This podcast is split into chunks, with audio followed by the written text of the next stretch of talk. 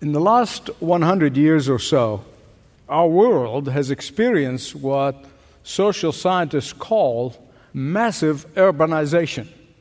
Well, let me explain so I can illustrate what I'm trying to say. 200 years ago, 3% of the world's population lived in cities. Now, it's well over 80% of the world population live in cities.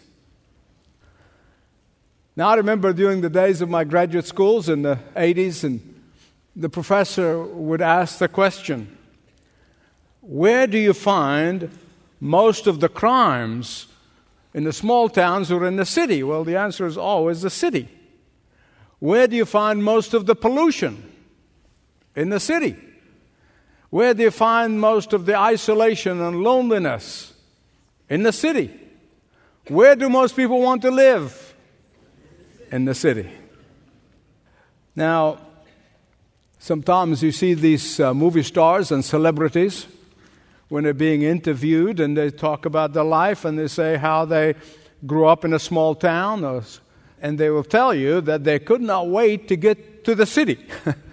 uh, they couldn't wait because of the allure of the city, because of the glamour and the glitter in the city becomes irresistible. After all, there is a fame in the city. There are opportunities in the city. There are anonymity in the city. There's enough entertainment to keep you busy and running around and don't think of God in the city. There are lots of activities uh, to keep you running haggard, literally, in the city. And one of the great challenges for believers in the 21st century is how do we live in the city of man, wherever we are? with all of its problems, with all of its difficulties, with all of its challenges, and all of its distractions, but keep our eyes on the city of God to which we belong. That's really a challenge. That is really a temptation. Why I'm saying this? Because I find it much easier to love this life with little attention to where I'm going to be spending my forever. there are very few of us who could say with the writer to the Hebrews in chapter 13, verse 14 For here we do not have an enduring city, but we are looking for the city that is to come. All of us, young or old, it doesn't matter, all of us who live in this city of man, we don't think often of our eternal future. As most of you know, it's not a secret that I love kids. Because sometimes the kids say the most amazing things. And they say it so truthfully, and they say it with somewhat wisdom that sometimes we don't even express as adults. And I read about a class, Sunday school class of nine year old kids. They're all nine year old. And the question was, What do you know about eternal life? I'm going to read to you some of the answers. Jenny said, When you die, they bury you in the ground, and your soul goes to heaven. But your body cannot go to heaven because it's too crowded up there already. Julia said, uh, only the good people are going to heaven. The other people will go somewhere where it's very, very hot all the time, just like Florida. well, little Johnny chimed in and he said, Maybe I'll die someday, but I hope I don't die on my birthday. Because it's not fun celebrate your birthday if you're dead. But Marcia, I think, topped them all when she said, You know, when you die, you don't have to do your homework unless your teacher's there. I think you don't have to look or listen hard to find out that in our culture, in our day, there is so much confusion about heaven and hell and eternity, eternal life, and the life after. And Hollywood sold us a bill of goods by the movies and the shows that constantly tell everybody that when they die, everyone goes to heaven. And it really is. And on those unscrupulous people who supposedly have died, and when they died, they saw light and they saw Jesus, and, and they write these books and they tell that everybody's going to make it to heaven. Well, beloved, that does not only contradict every single page of the Word of God, but they are misleading people all the way to hell. The gospel makes it very, very clear, very clear that only those who have placed their faith in Jesus Christ alone for the forgiveness of their sin and their eternal life, they are the ones who are assured of eternity in heaven with Jesus. Period. Today, I want to speak to those who have placed their faith and their trust in Jesus Christ alone for their salvation. I want to speak to those who know that they are going to heaven most assuredly based on the shed blood of Jesus Christ on the cross we have begun a series of messages entitled, How Shall We Live Now in This Life? When we see everything around us is in opposition to the Christian faith, when everything around us is contrary to the Word of God, when everything around us and so many people who are in authority, people in power, are ridiculing and opposing God's moral absolutes, how shall we who know the Lord Jesus live now? This is a series of messages. The last four uh, messages, we traced the historic division from the beginning of creation between the city of God and the city of man. We saw how when Adam and Eve sinned against God, when they refused to obey God and want to go it alone, God placed an enmity between the descendant of the woman, namely the Lord Jesus Christ himself and those who love him, and the descendants of the serpents, those who reject the God's one and only plan of salvation for eternal life. And in the last message, I explain how sin and evil never stand still. I told you how it always goes from bad to worse, how it progresses in a downward direction. And I showed you how Adam and Eve, when they rebelled against God, they went outside of the garden, just outside of the gate. But then their son took that further and he built a city to run away from God altogether. Then man's wickedness brought about God's judgment in the flood. But even after the flood, one of the descendants of Noah, Ham, a descendant by the name of Nimrod, Nimrod took evil even further. And he built Babylon, a city that is not only running away from God, but is in defiance to God, that stood against God, that worshiped the zodiac instead of worshiping the one true God. As a consequence, God brought about confusion to the Babylonians, He brought about judgment. And I talked about the mystery of Babylon in the book of Revelation and what it means. It means every city, every town, every community, every home, every place that is living against the will of God and living in rebellion against God is Babylon. Beloved, let me tell you something. Read the scripture, read history. You will find that whenever any people who want to reach God their own way, not God's way, there's always judgment to follow. Always. But then we saw also in the last message how God so graciously overruled man's sin and man's foolishness. And he raised up a godly man who's a descendant of Noah's son, Shem, who received the blessing and Abraham is the descendant of Shem. And God overruled in Abraham, the man of faith, and God blessed him with a promise. And we saw how Abraham, even though 4,000 years ago, he did not look at earthly Jerusalem, he looked forward, according to Hebrews, to the city whose architect and designer and builder is God. He's talking about that heavenly Jerusalem, that city that will be coming down from heaven, as the book of Revelation tells us. This new Jerusalem, or heaven, is where all the departed saints are now with Jesus. And the Bible said, particularly in Thessalonians, that the day is coming when Jesus is coming back and they are coming with him in the clouds. And those of us who will be living during the rapture are going to meet them in the clouds. Amen. Come, Lord Jesus. Hear me right, please. those of us who belong to the city of God and yet, for now, living in this place, being placed in this city, in the city of man, whatever city you live in, you are placed in the city of man, but you are placed as an ambassador. The saddest thing is when you see ambassadors defecting their home country. We saw that during the days of the Soviet Empire, how some ambassadors from the Soviet bloc who come to Washington, D.C., but then they defect to the United States.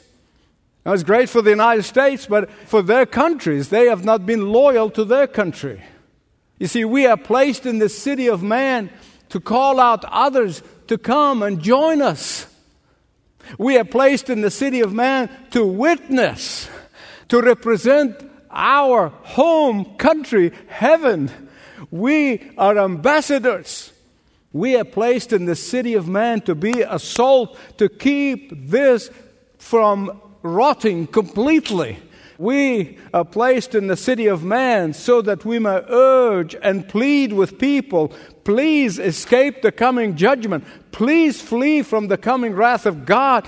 Please choose eternal life rather than eternal judgment. Please, please come and receive the gift of forgiveness and eternal life from Jesus. And we do all of that with our eyes on the prize. We don't take our eyes off the prize. We keep focused on the city of God, the divine city that is to come, the heavenly Jerusalem that is to come, the eternal habitation which we call heaven. Now, today I want to give you five reasons as to why believers tend to take their eyes off the prize and they place them totally, completely on this life. Five reasons. I want to share them with you. First of all, reason number one is false perception of the heavenly Jerusalem. Second reason is the overwhelming pressures of this life, which we all face. Third reason is the allure of the seen versus the unseen. And fourthly, it is the apostasy or the worldliness of the church of Jesus Christ here on earth. And finally, the false teaching regarding salvation and heaven. First of all, it's the false perception of the city of God, the heavenly Jerusalem. Listen to me. if I believe half of that stuff, there's false perception. If half, I wouldn't want to go there either. I mean, think about this. Sitting in clouds and playing harp and singing choruses 24 7, uh, wearing halos and looking very cherubic. The streets of gold and the pearly gates and 24 7 boring church services. That is not heaven. There are all sorts of distortion about the city of God, the New Jerusalem. And the truth is this the heavenly city of God is awesome. It is absolutely magnificent the heavenly city of God is indescribable to the human mind. And there is a reason why the Bible only gives us glimpses of eternity with, in, in, heaven. And the reason for that is because if we really know what it's like, we would be jumping off skyscrapers to get there. Think of the best that you see here on earth and multiply it a billion times, and then you get to the truth. Think of the most beautiful scenery that you've ever seen anywhere in the world. Multiply it a billion times and then you get close to the truth. Philippians 1:23 Paul was trying to describe heaven, was trying to explain heaven. He finally says it's far far far far better. and so false perception keeps us from focusing on heaven. Secondly, the overwhelming pressures in life. Young or old, we all seem to feel the pressure and that eclipses our vision of our eternal future. Please listen carefully. Even the godliest among us has to admit that the problems of life steal our focus from heaven. The godliest among us.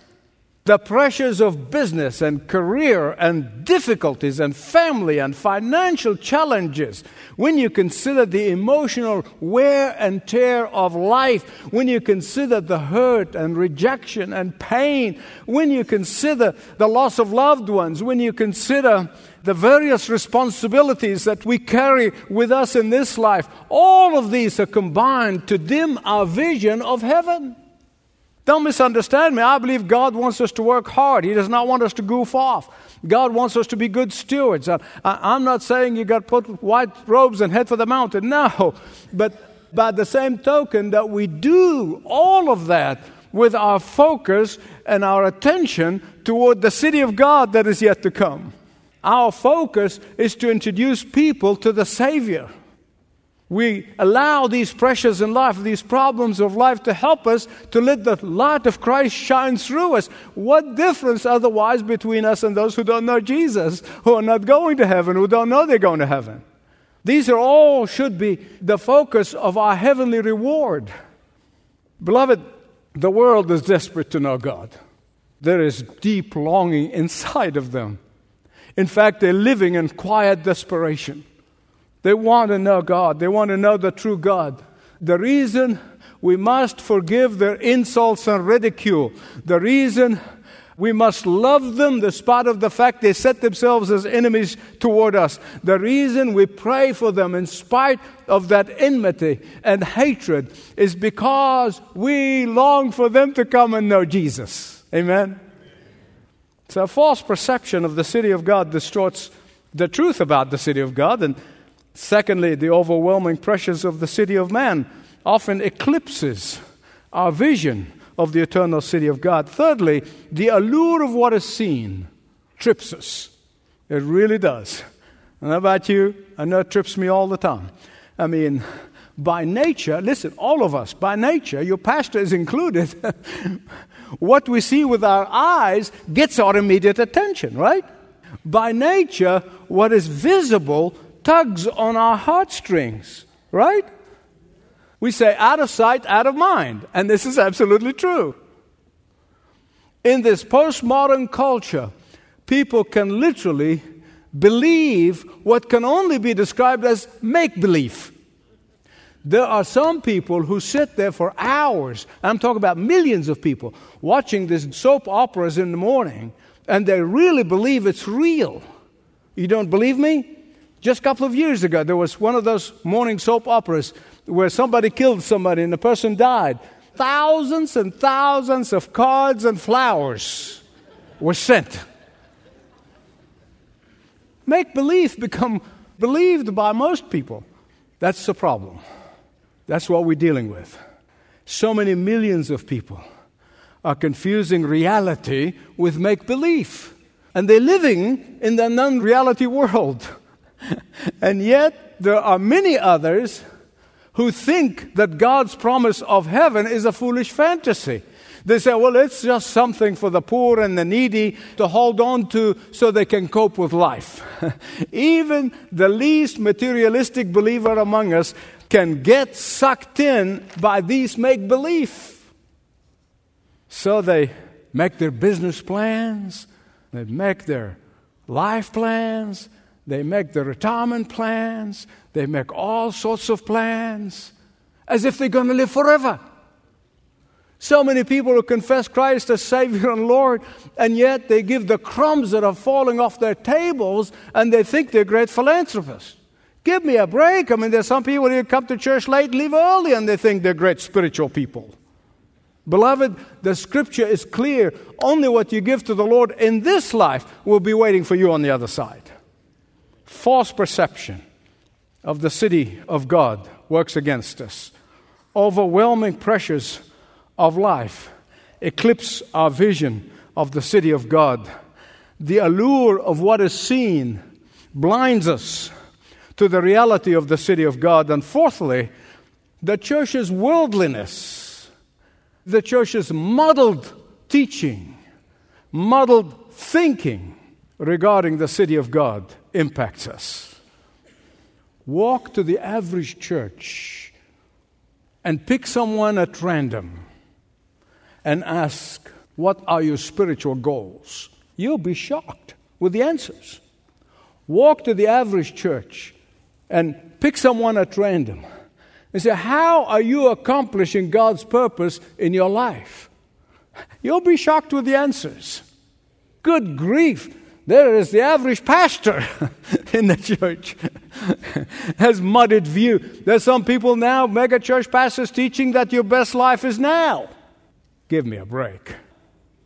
The early church lived and worked to glorify God and the name of God in this life because they were looking forward to the next. They planned for heaven and for eternity. Their priority was holiness. Ours is happiness. Their priorities were sacrificing for God.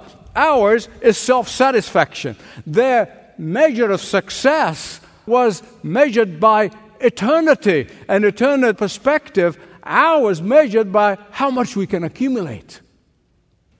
Let me ask you this why would anyone want to think of heaven, the city of God, when their best life is here, when their best life is now? It's not a secret that uh, today we try to live a life without risk, without loss, and without pain. We really do. I mean, after all, every desire can be gratified and every pain can be alleviated and every limitation can be transcended and every happiness can be achieved. Why ever think about heaven and plan for heaven? And so, false perception of heaven can deter us. Life's pressures can eclipse our vision of heaven. The allure of the visible blinds us. The church's worldliness muddle our vision. Five, false teaching, which is rampant about eternity and heaven and salvation. There are so many so called mega evangelical churches who never preach on heaven or hell or eternity. Never. Not one time. Now, I thank God for all the faithful ones here in the city who preach the truth and let the chips fall where they may. But there are very few of us left. The mainline denomination is gone long time ago about the subject. Now the so called evangelical churches have joined the chorus, and you hear them say, God will not send anyone to hell. Well, this is actually true and false at the same time. God is not going to send anyone to hell that have not chosen to go to hell. If they refuse God's plan of salvation, if they refuse Jesus' salvation, if they refuse His hand of forgiveness, if they refuse the cross of Christ, they're going to walk into hell with their own feet. They're sending themselves to hell. They will go there because they refuse the one and only true gospel of Jesus Christ.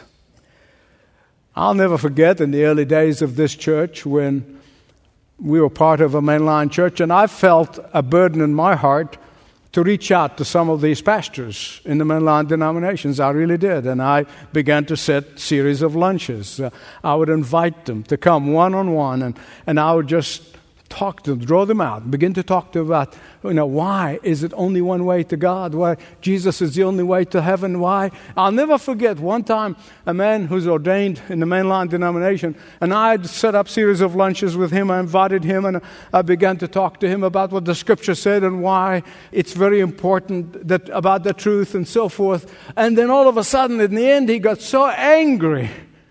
And he looked at me and said, How arrogant of you to say that there's only one way to God, that Jesus is the only way to God. I said to him, I said, your false teaching not only misleads people, but misleads them all the way to hell. Your false teaching confuses even some of the professing Christians. I pleaded with him. This is not my idea. This is the truth of God. I only accept it. It is Jesus who made the claim. It is Jesus who made the statement. It is Jesus who said, I am the way, the truth, and the life to no avail. Amen. To no avail. Now, This teaching, for some of you might not know, is known as universalism. It's a big word, but what it means, so many inner churches practice or believe universalism. Everybody's going to make it. Doesn't matter if they're Hindu, Buddhist. Everybody's going to make it in the end. This is how they see it. The Bible said God is love, and therefore love is God. And all we need to do is love. Beloved, this is, to me at least, as I've been studying the scripture for 50 years, and as I'm looking at our world today in the last three to five years, as I'm examining the condition of the church, of where we are and where we're going, I believe with all my heart we're coming toward the end. Not fear. Lift up your head, the Bible said, for your day of redemption draws nigh. Amen. Amen. Give God praise. Give God praise.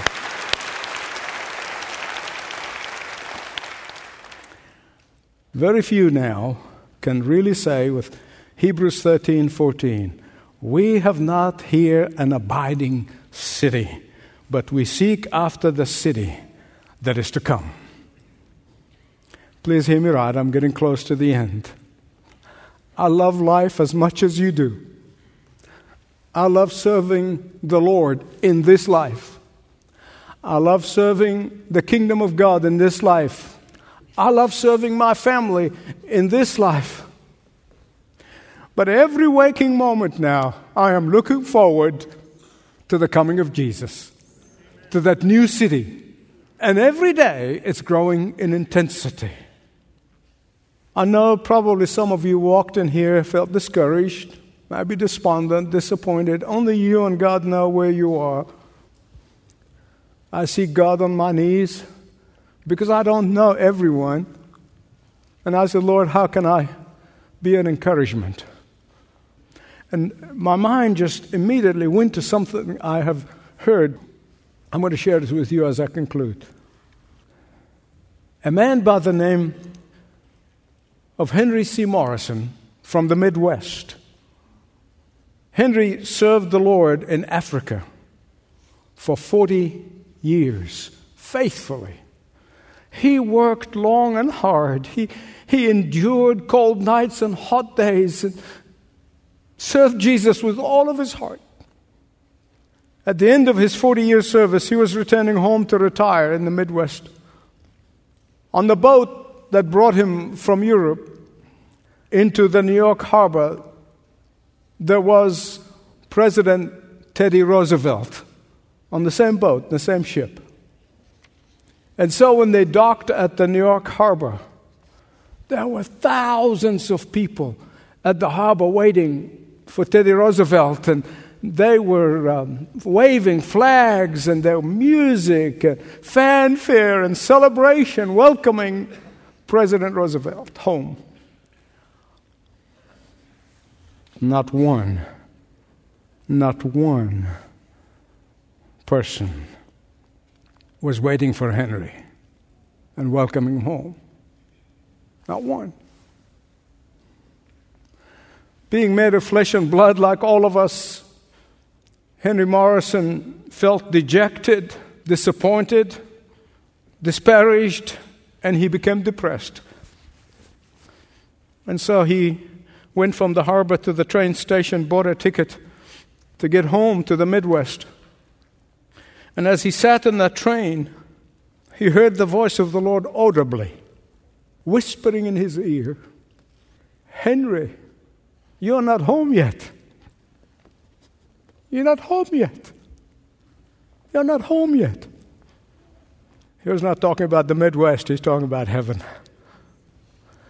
My beloved friends, some of you may have faithfully served the Lord and received not a word of thanks and you despondent, discouraged. Some of you may have sacrificed dearly. Not one acknowledged your sacrifice. You may have been teaching and serving and giving, and no one said a thing to you. Remember, you're not home yet. You're not home yet. Wait till you get home and you hear from the lips of Jesus, Well done, good and faithful servant. And I want to say amen and amen and amen.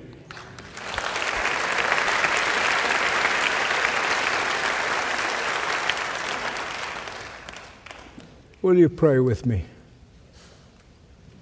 God, I ache in my heart for those who have no hope.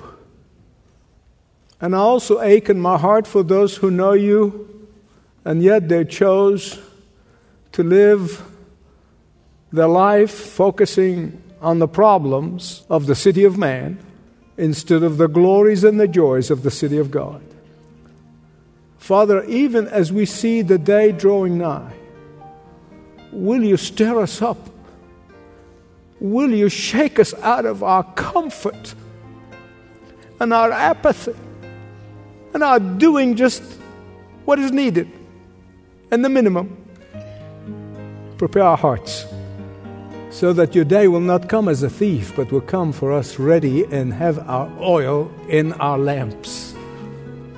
For I pray this in Jesus' name. Amen. Thanks for listening to this message from Dr. Michael Youssef, recently featured on Leading the Way. If you'd like to know more about us, please visit ltw.org. That's ltw.org.